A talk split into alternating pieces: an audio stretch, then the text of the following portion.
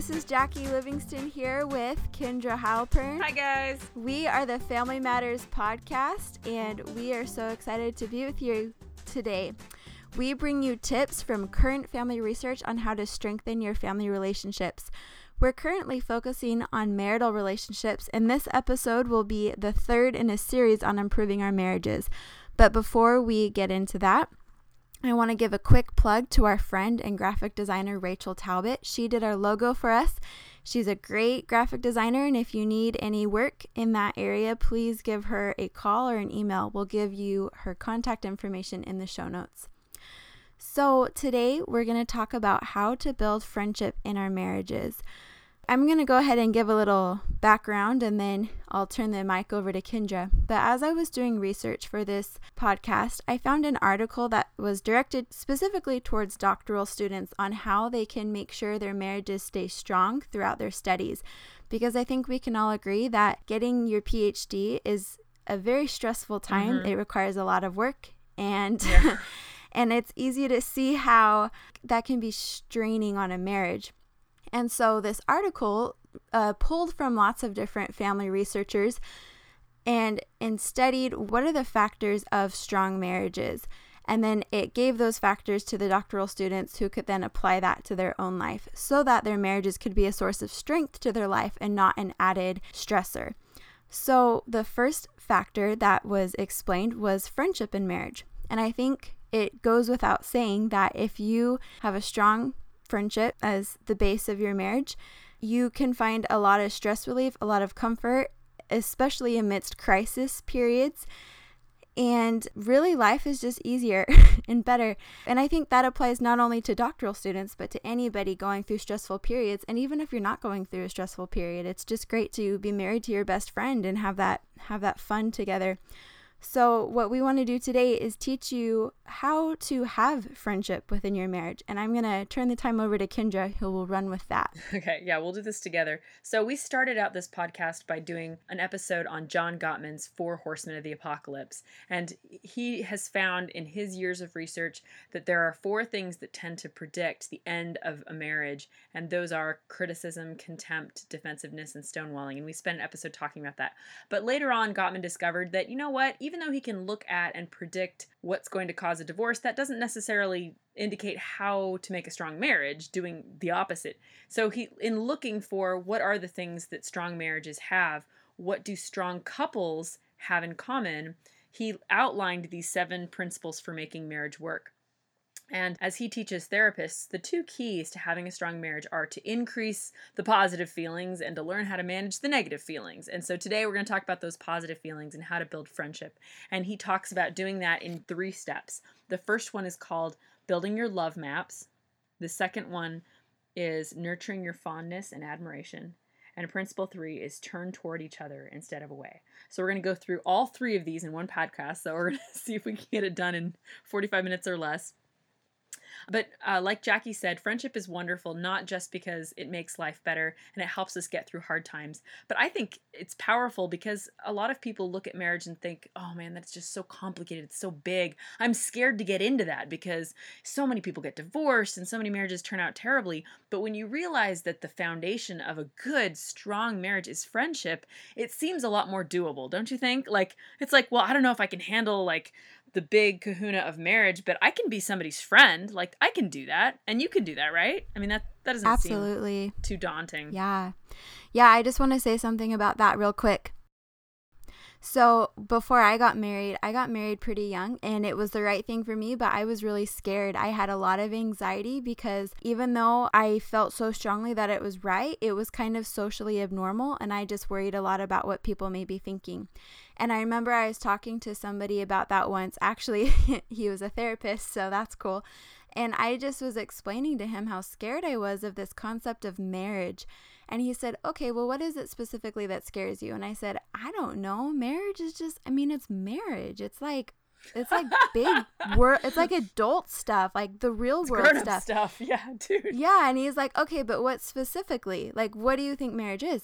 And I couldn't define what it was that was scaring me, except for this concept of marriage. And really, the advice he gave me that really helped me was, you know, it's just being able to live with your best friend and be committed to them forever.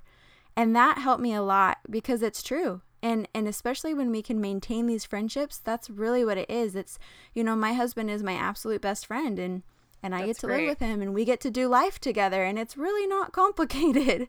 So, mm-hmm. anyways, mm-hmm. go ahead, Kendra. Yeah. So if you can be a good friend, you can be a good spouse. And but being a, a, good friend is sometimes difficult when you live with them and you have to go through hard things together and it and it's over a long period of time. But I think the take home message for today, and I'll spoil it, the take home message is consistency. So are you being somebody's friend every day? Are you being their friend every week? Are you being their friend in good times and in bad times? And if you can do that on a consistent basis and, and do very little things that we'll talk about today Studies have shown that not only is your marriage going to last, but you're going to be wildly in love with each other decades after your marriage. So that's exciting. Okay, so our first principle is called Building Your Love Maps. There's a wonderful book that captures all these principles, and we're going to be referring to it throughout this podcast. It's called The Seven Principles for Making Marriage Work by John Gottman. It's kind of his seminal work, and it was on the New York Times bestseller list for a really long time and I highly recommend it. In the first chapter, he talks about this doctor. He was very popular, but he spent his whole life working, and he spent it's at 20, 20 days a month sleeping at the hospital where he worked, and his family hardly ever saw him. And when he and his wife came in for counseling, he didn't know the name of the family dog. He didn't know where the back door was in their house. He didn't know any of the names of of his kids' friends. It was clear that that was affecting their marriage. Gottman talks about the importance of building a love map, or what he calls the part of the brain where we store relevant information about our spouse's life. Now, why is this important? Well, you can't be friends with someone if you don't know anything about them, and it certainly helps make their life a part of your life when you have you leave cognitive room for the, the details of your spouse's life. So, what kinds of things are we talking about? There's physical things like where's the back door?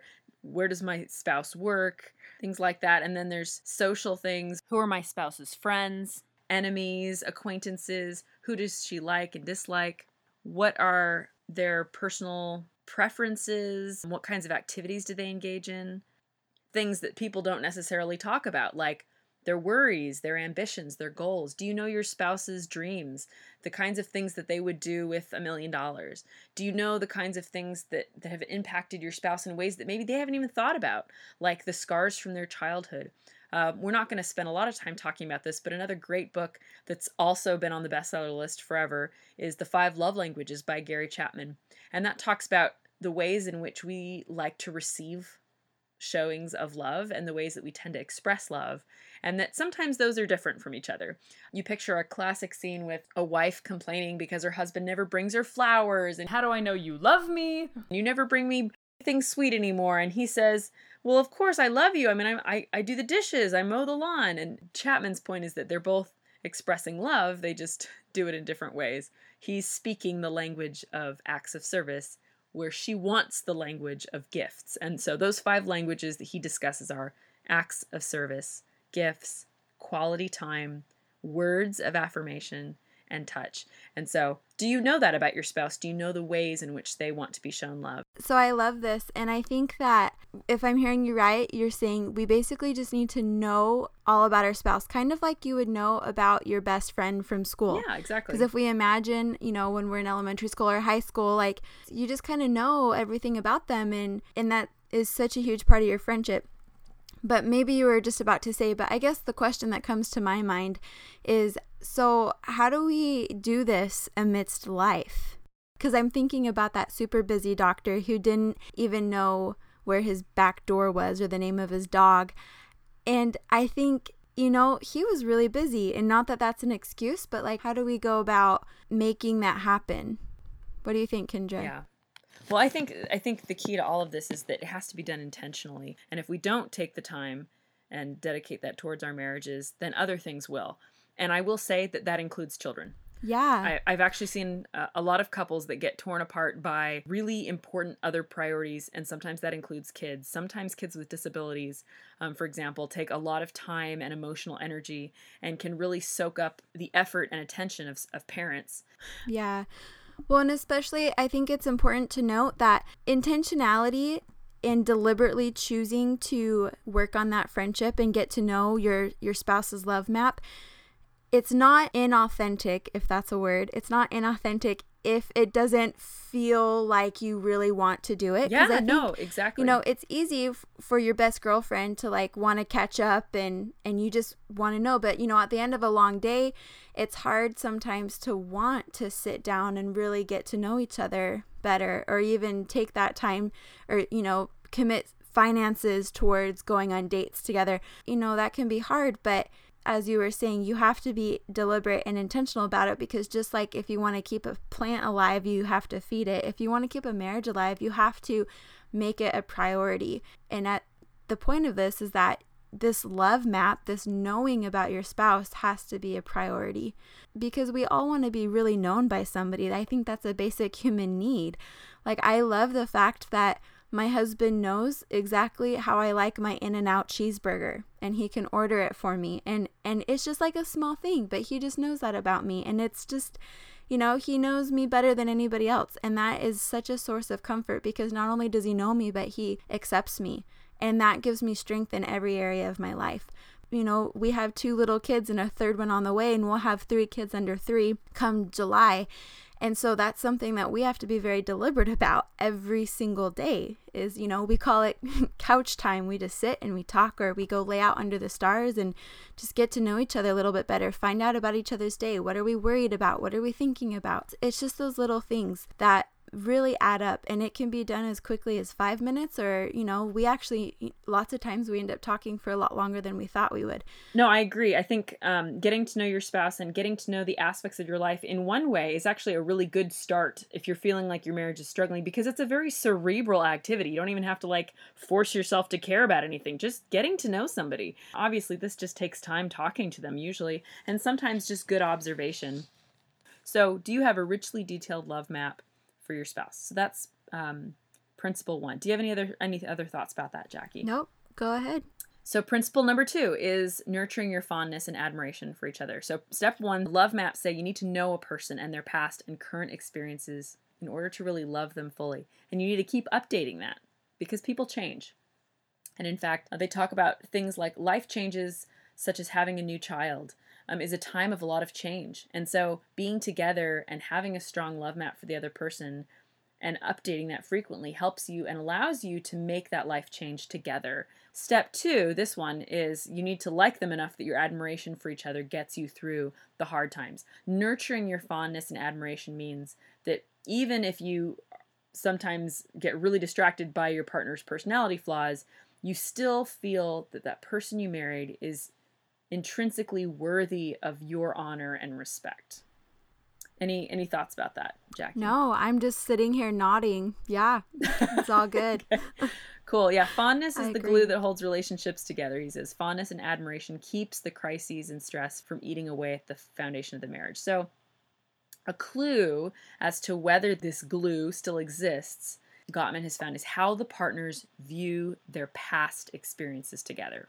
In other words, if a couple is struggling, but you ask them about what was the first thing you noticed about him or her, or what was the thing that, that really drew you to them, or tell us about your first date, or tell us about your wedding day, do they still talk about the person with glowing admiration and warm, fuzzy feelings? If that's the case, Gottman says, then the embers of that fire are still there and they can be stoked up.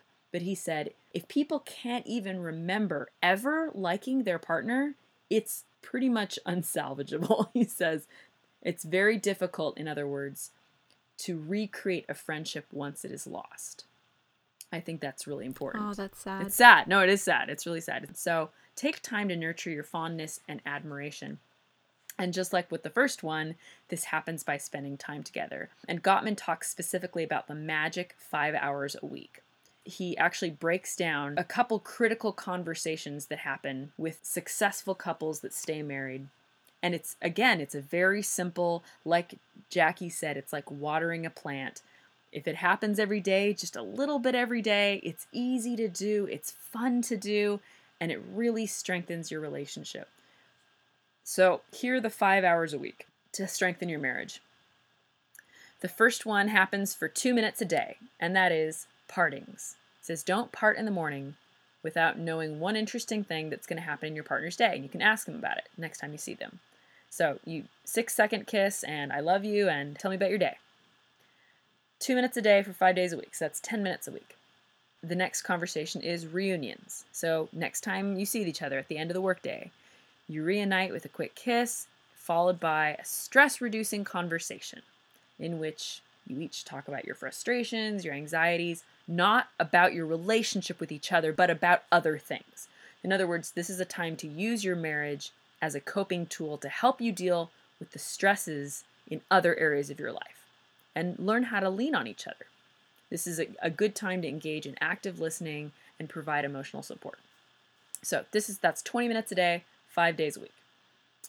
The third conversation is admiration and appreciation. He says find some way every day to genuinely communicate affection and appreciation toward your partner. So, 5 minutes a day, do something to show appreciation. That can be a text message, that can be a, a quick back rub, that can be doing something, you know, taking their car to the car wash.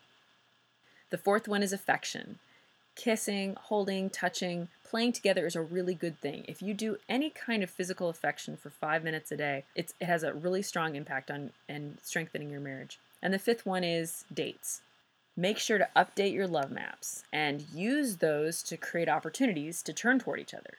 If you set aside time for a date with your partner once a week, you're able to catch up on life and resolve issues and just enjoy each other's company. And that way, you're updating your love maps and you're increasing your fondness for one another without it being this weird, contrived thing. You're just going out and doing something fun together.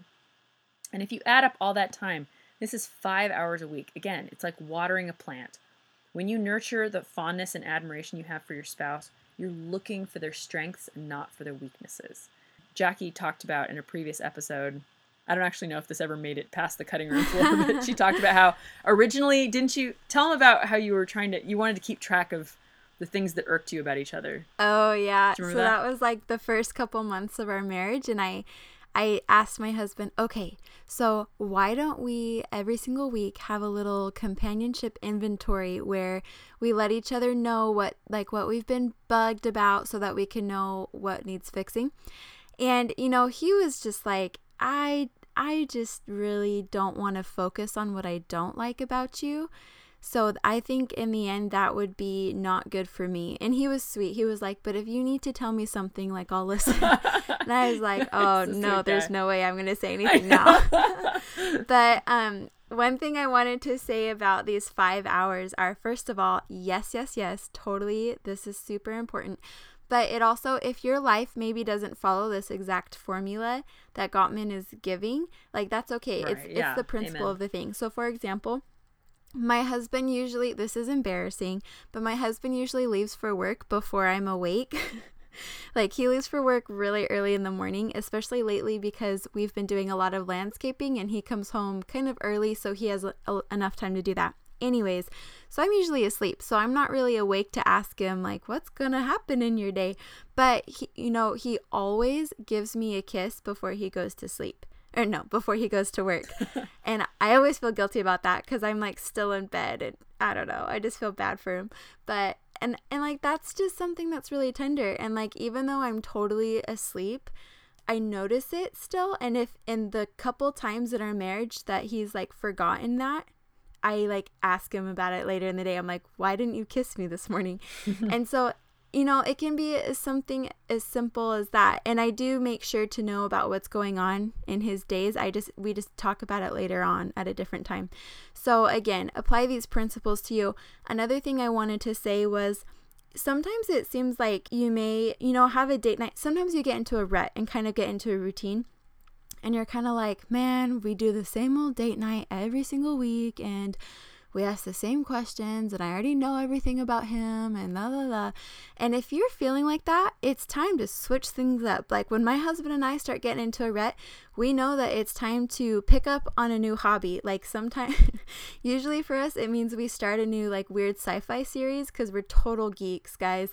We're like obsessed with Lord of the Rings and Harry Potter and all that stuff. So we usually just know like, okay, it's time to get interested in something else and like kind of have a mutual hobby.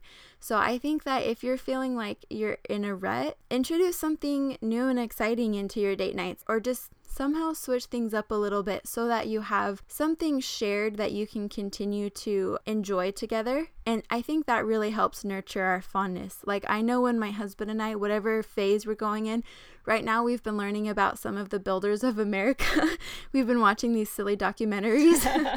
and it's like not something I would necessarily be interested on my own, but it's something we're doing together and it's just kind of interesting and we just like to talk about it. So, you know, it's like if you feel like you don't have anything to say, then find something to do together. So that's all I have to say about that. Yeah. No, agreed. I totally agreed. It's important to find ways to spice up your relationship on an ongoing basis. And for the purpose of this podcast, especially, we want to emphasize that that can happen in really small, simple ways.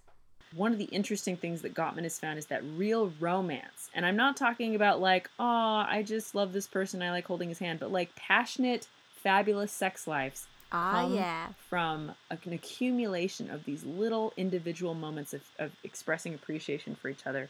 So, like Jackie said, show each other appreciation and just think like, when was the last time I told my spouse something that I love about them? And if you haven't, do it today. Be like, hey, by the way, I just think you are an incredibly cheerful person. Or I think you're really classy. I think you're really classy lady. I'm just really glad that you're mine. Um, I really appreciate how committed you are, how expressive, or how adventurous, or whatever. Yeah.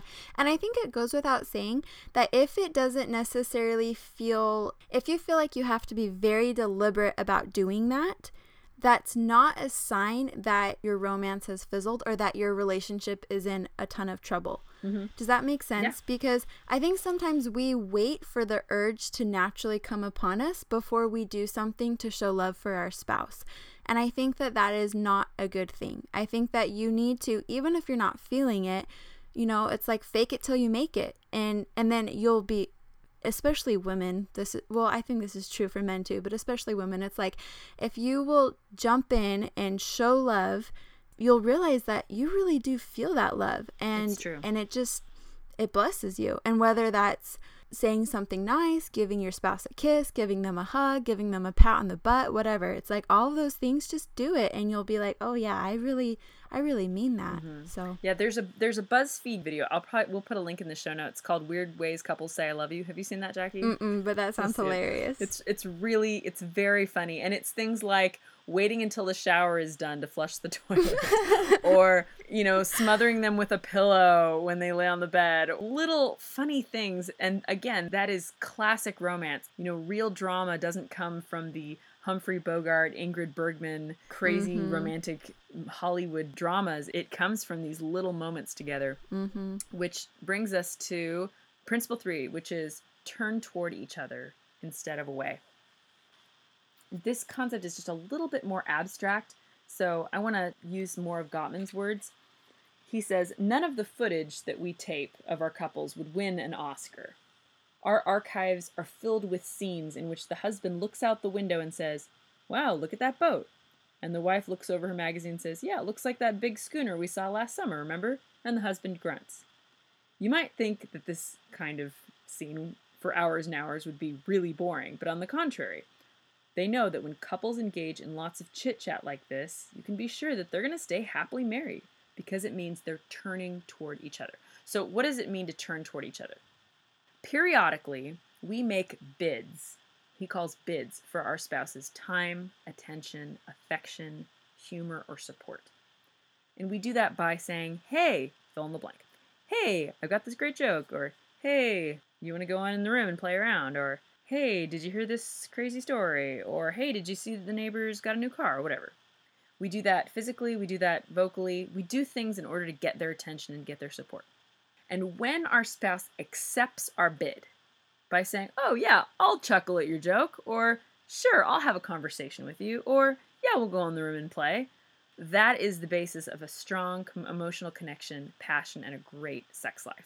And this is a quote from the book Comical as it may sound, Romance actually grows when a couple are in the supermarket and the wife says, Are we out of bleach? And the husband says, I don't know, let's get some just in case, instead of shrugging apathetically. Gottman discusses the emotional bank account Your emotional bank account is a way of expressing how the two of you are doing on positive interactions. When you have lots of positive interactions with each other, that kind of builds up a strong positive emotional bank account. Mm-hmm. So that when you need to take something out, in other words, when you need to ask for a favor or when you fall through on a commitment or you forget about stuff or you you have to correct something or you put them in an awkward situation you still have a whole lot of positive experiences that are still there you can draw from in general happily married couples have about 5 positive interactions for every one negative interaction. Even really major things in a marriage don't necessarily mean it's the end of the marriage if there is a really high positive emotional bank account. The problem is, most of the time, when there's something really serious like infidelity, it occurs after there's already been a major drain on that account. And so, again, trying to whip up positive feelings or whip up a friendship feels contrived and it just does, generally doesn't work a lot of people will try and solve relationship problems by, you know, a week at the Bahamas or trying to do something really romantic. But again, researchers have found that this isn't where romance comes from. It doesn't come from a week in the Bahamas, it comes from these individual daily interactions. And I love that. Yeah. So I watched this movie. It was with Steve Carell and Tina Fey, the date night movie. Uh huh. So there's a there's parts of that movie that really really bother me. And but anyways, it's interesting to think about from like a marriage therapist perspective. But one thing that I noticed was the night that they wanted to make different, which I think is cool. Sometimes we all need that. But they thought they needed to go spend a ton of money on this fancy restaurant, which, if that's what you love to do, that's great. But I guess what I'm saying is to nod to Kendra's point, sometimes we think that in order to fix our marriages, we've got to do something huge. And that's not true. It's just doing a bunch of these little things. It's turning towards each other. It's talking, it's listening. It's, you know, as Kendra was saying, it's saying yes to the bids for your attention. And I think that's really comforting because sometimes you can't do something big. Sometimes you've got a lot of things going on in your life, like a, a huge stressor or, I don't know, financial issues yeah, or whatever, yeah. and you can't go to the Bahamas. But that doesn't mean your marriage is in jeopardy at all. Not at all. Because it is the little things that fix marriages, not necessarily these gigantic, you know, and and not that a trip to the Bahamas isn't a good thing for a marriage. I think I think couples need to take a honeymoon every year personally, but it doesn't have to be to the Bahamas. It can just be to the town next door, you know. Well, so and certainly your marriage is not going to be saved by doing nothing on a day-to-day basis and just taking a trip once a year, right? Exactly. Like the the mm-hmm. key is that it that enhances a relationship, but it can't replace it. It's kind of like putting fertilizer on a plant isn't going to substitute for never watering it, right? Exactly. It, it enhances the sunlight and the water that your plant is already getting. Oh, I was just going to say if you want to have fun on a trip to the Bahamas, you need to have been doing all this stuff. Bingo, exactly. You know, because otherwise you're going to spend a bunch of money and you're going to get there and be like, okay, who is this person? You know? So that stuff is only really yeah, fun. Or it's gonna be it's gonna be awkward silences, and you you know you'll find things to get annoyed about anyway, and it won't be any fun, right? Exactly. So, again, little things and keys to romance are things like ordering Chinese food together, taking turns driving the kids to appointments, sharing a favorite TV show, going for walks, shopping together, um, calling each other during the workday, finding ways to turn toward each other instead of away. That means acknowledging each other instead of ignoring each other, or going along with their ideas trying to enjoy things that they enjoy. I knew a couple that ended up divorcing and they had completely separate movie collections. Like what? literally they were like in separate places in the house. Like That's this hilarious. is her movies and these are his movies. And granted, it was kind of funny because, you know, hers are all chick flicks mm-hmm. and his mm-hmm. are all action flicks. Like there was yeah. no overlap. But at the same time, I think that's indicative of the fact that they had very yeah. different lives and they didn't tend to enjoy the same things together. And that made it hard for them to turn toward mm-hmm. each other as well. Yeah, exactly. Well, and you'll be surprised at how much more fun something that you didn't think you really would enjoy can be when you're doing it with someone you love. For example, my dad loves football, as do a lot of men, but he loves, loves, loves football. My mom, I think she could go her whole life the, her whole rest of the life without watching a football game and she'd probably be okay. she'd probably be happy. But my dad loves to go to football games. And you know what? He goes with my mom and they like the San Francisco 49ers and they'll go to a game every now and then and they get their bowls of clam chowder and they sit there and it's just like this fun date night and it's something that they enjoy together and my mom gets into the game and you know sometimes she probably brings a book to read mm-hmm. but you know but she's there with my dad and i think that that's just a good example of sometimes you just join in with what your spouse really loves and you kind of enjoy it together and it becomes part of your friendship and you know, and my dad will sometimes go with my mom to art museums because that's more of what she likes. Anyways, but that's that's the point. No, agree. No, no, I totally agree. And the same we found the same thing. So I really like to paint. I I do acrylic painting and my husband doesn't I mean, he he likes the stuff I paint and he compliments it, but I really wanted to paint with him. And finally he did. He, I actually got him a canvas and he sat down and he painted a picture next to me and it's hanging up on the wall next to my paintings and I love it because to me it's not just a symbol of, you know, my husband's positive efforts and the fact that he loves me, but the fact that he's willing to go along with me. The fact that I became a Cubs fan when we got married because he's a Cubs fan and so we are Cubs fans. and again, that puts a that's a lot of strength. The other component of this is not just taking up each other's interests, but making sure to turn toward each other when you're having conversations. And here are some examples. He says, take your spouse's side when you're discussing things. If your spouse is feeling like there's this person at work that's just out to get them, it is so much better for your relationship to say, man, that jerk, I can't believe he's doing that to you. As opposed to, well, I'm sure that he has good reasons for doing. I mean, even though that sounds like the nicer thing to say, Mm-mm. that's not what your spouse wants Don't to say. Don't do that. And I'm a wife. That's not what I want my husband to say. um, in fact, sometimes I have to like calm him down. I'm like, man, this person. He's like, oh, he's such a horrible person. He should die. I'm like, no, he's not that bad. anyway, so he gives an example. He gives a, an example conversation. I'm just gonna read this. So Hank says, I had another terrible meeting with Ethel today. She keeps challenging me. She's been going to the boss and telling him that she doubts my competence. I just hate her. And Wanda says, Well, I think this is just another example of you flying off the handle and overreacting, which, by the way, is criticism. I've seen her be very constructive and reasonable. Maybe you're just not being sensitive. So, again, she's not on his side, mm-hmm. she's on the side of the enemy. Mm-hmm. He says, That woman is out to get me. You're just being paranoid. Just try and calm down. Oh, forget it. Mm-hmm. Okay, so yeah. you can see it. That's that she's not turning toward him. She's not even on the same page with mm-hmm. him. She decides that there needs to be an advocate for the defense. And in your marriage, there does not need to be. Yep. Okay. You are both on the same team, whether we're using courtroom analogies or not. Yeah.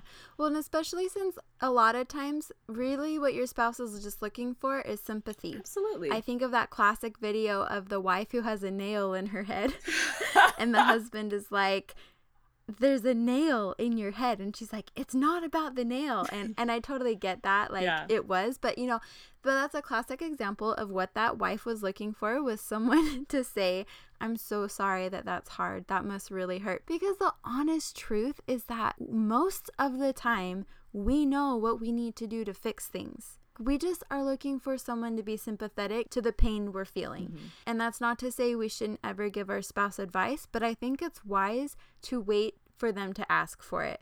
Like there are sometimes my husband has just kind of learned that unless I specifically say, What do you think I should do? he needs to just be sympathetic. And he's really good at that. And I feel heard and validated. And then I can go about figuring out the solution. Exactly. So. And I think the key is we talk about how your spouse and you make periodic bids for attention, affection, humor, etc. A good thing to say is when your spouse is doing something or saying something, to say in your head, What is my spouse asking for? Like, what is the bid that they're placing towards me? What do they want from me? Do they want advice? Do they want sympathy? Do they want just me to just listen and make eye contact? Do they want me to express affection. Like, what is it that they want? And then give it to them because that's that's the foundations of, of a good friendship and a good marriage. So this is the positive version of that conversation. Hank says, I had another terrible meeting with Ethel today. She keeps challenging me and going to the boss and telling him that she doubts my competence. I hate her. Wanda. I can't believe that woman. She's so mean. What a gossip. So what did you say? She's showing interest. Hank.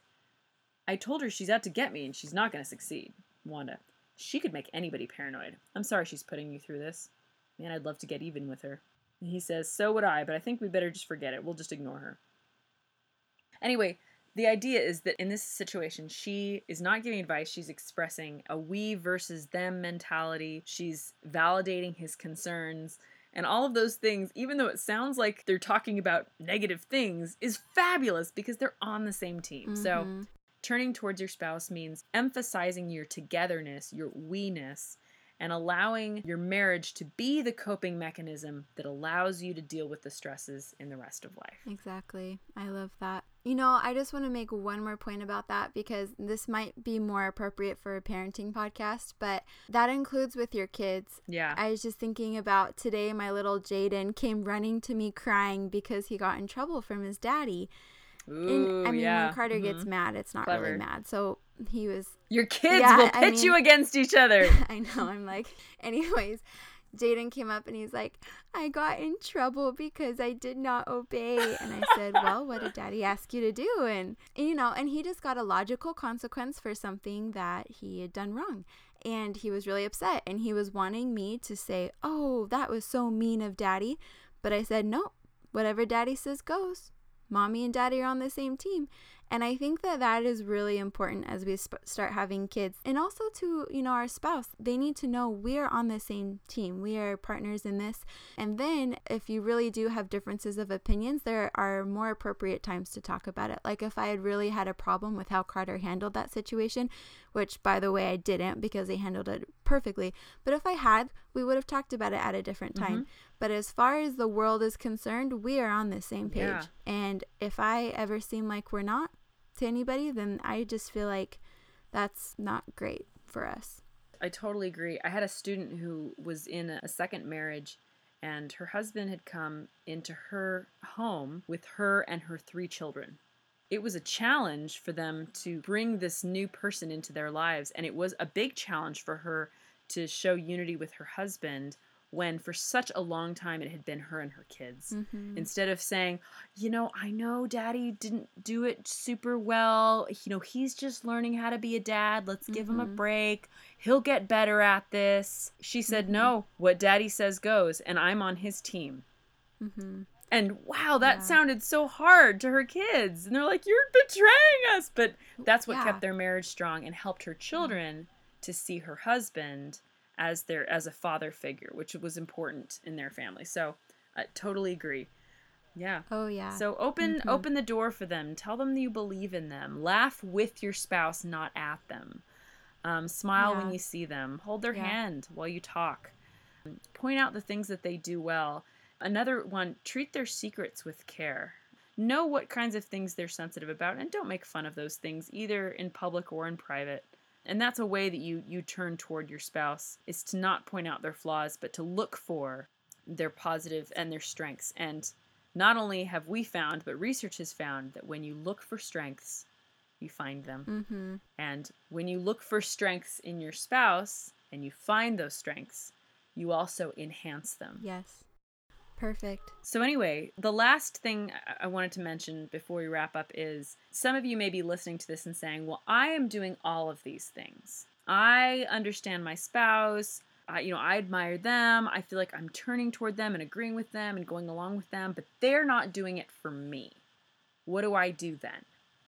There are some specific exercises that Gottman explains in his book that can help you to know how to do that. And the big one is just knowing what your feelings are and expressing them.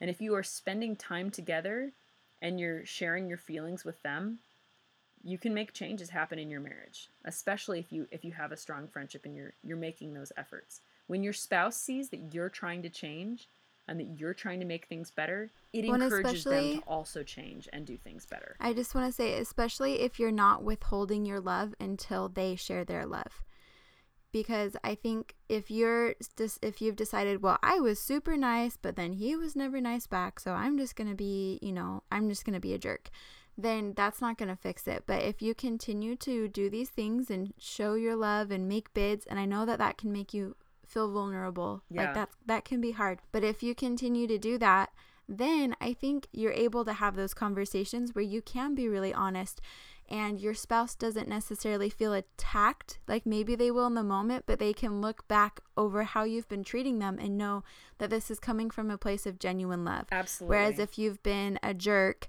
then and then if you say you never do anything for me, or they're going to be like, "Well, you've been a jerk to me. Why would I want to?" You know what I mean? Mm-hmm. So, yeah. Agreed. And a marriage is always a two way street. I think that's the most obvious thing that's ever been said, but it's always a two part thing. And you can encourage your spouse to show love and affection by showing love and affection to them. You know, you attract flies with honey, not vinegar. that's true in every kind of relationship. Exactly. Um, so I just want to close with this. This is a quote from another blog, The Simply Luxurious Life. It says, Each and every one of us wants to feel special. Not necessarily special to everyone or a grand group, but to at least a handful of people who truly care as to how we're doing and would miss us terribly if we weren't in their lives. I think how we treat those, those people who are special to us, is a learned behavior, and we can always change and improve how we go about showing those we care how important they are to us. So, yep, exactly. go out there and again, get to know your spouse. Take the time. That's I think a key is take the time and take that time consistently, even if it's just a little bit of time every day, to show your spouse that you care, to get to know them better, and to turn toward them and, and take their side in those little everyday ways. Perfect. Uh, I just want to be a testimonial to that. You know, there's something very empowering about having a deep friendship with your spouse it's amazing to know for me personally that I have someone who knows me completely through and through and is continually interested in me and my life and my thoughts and knows all my weaknesses but still loves me anyways and still wants to turn towards me. And that helps me be my best self. And I feel like my husband can say the same thing. And we're not special people by any means. We're no better, you know, than anybody else, but it's just something we've been intentional about and it's been a huge blessing. And that's what we hope for you guys. We want all of you to take these tips and then bless your lives so that you can have that strong marriage that will help you get through not only the really hard times, but also just, you know, your everyday life. Life is easier when you have a spouse who's your best friend and who's got your back. Yeah, it's worth it. Whatever you have to do, it's worth it. It's going to be awesome. If you're not already there, you've had it before, you can bring it back. Yeah. So good luck, guys. Well, thank you, Kendra, for leading us in this discussion. I feel like I didn't say very much, but that's because I just, everything you were saying, I was nodding my head and loving it. I didn't want to interrupt the magic. Thanks, listener, for being here with us. We really appreciate your download. We hope that you can join us again next week on the Family Matters podcast. See ya. Thanks. Thanks, guys.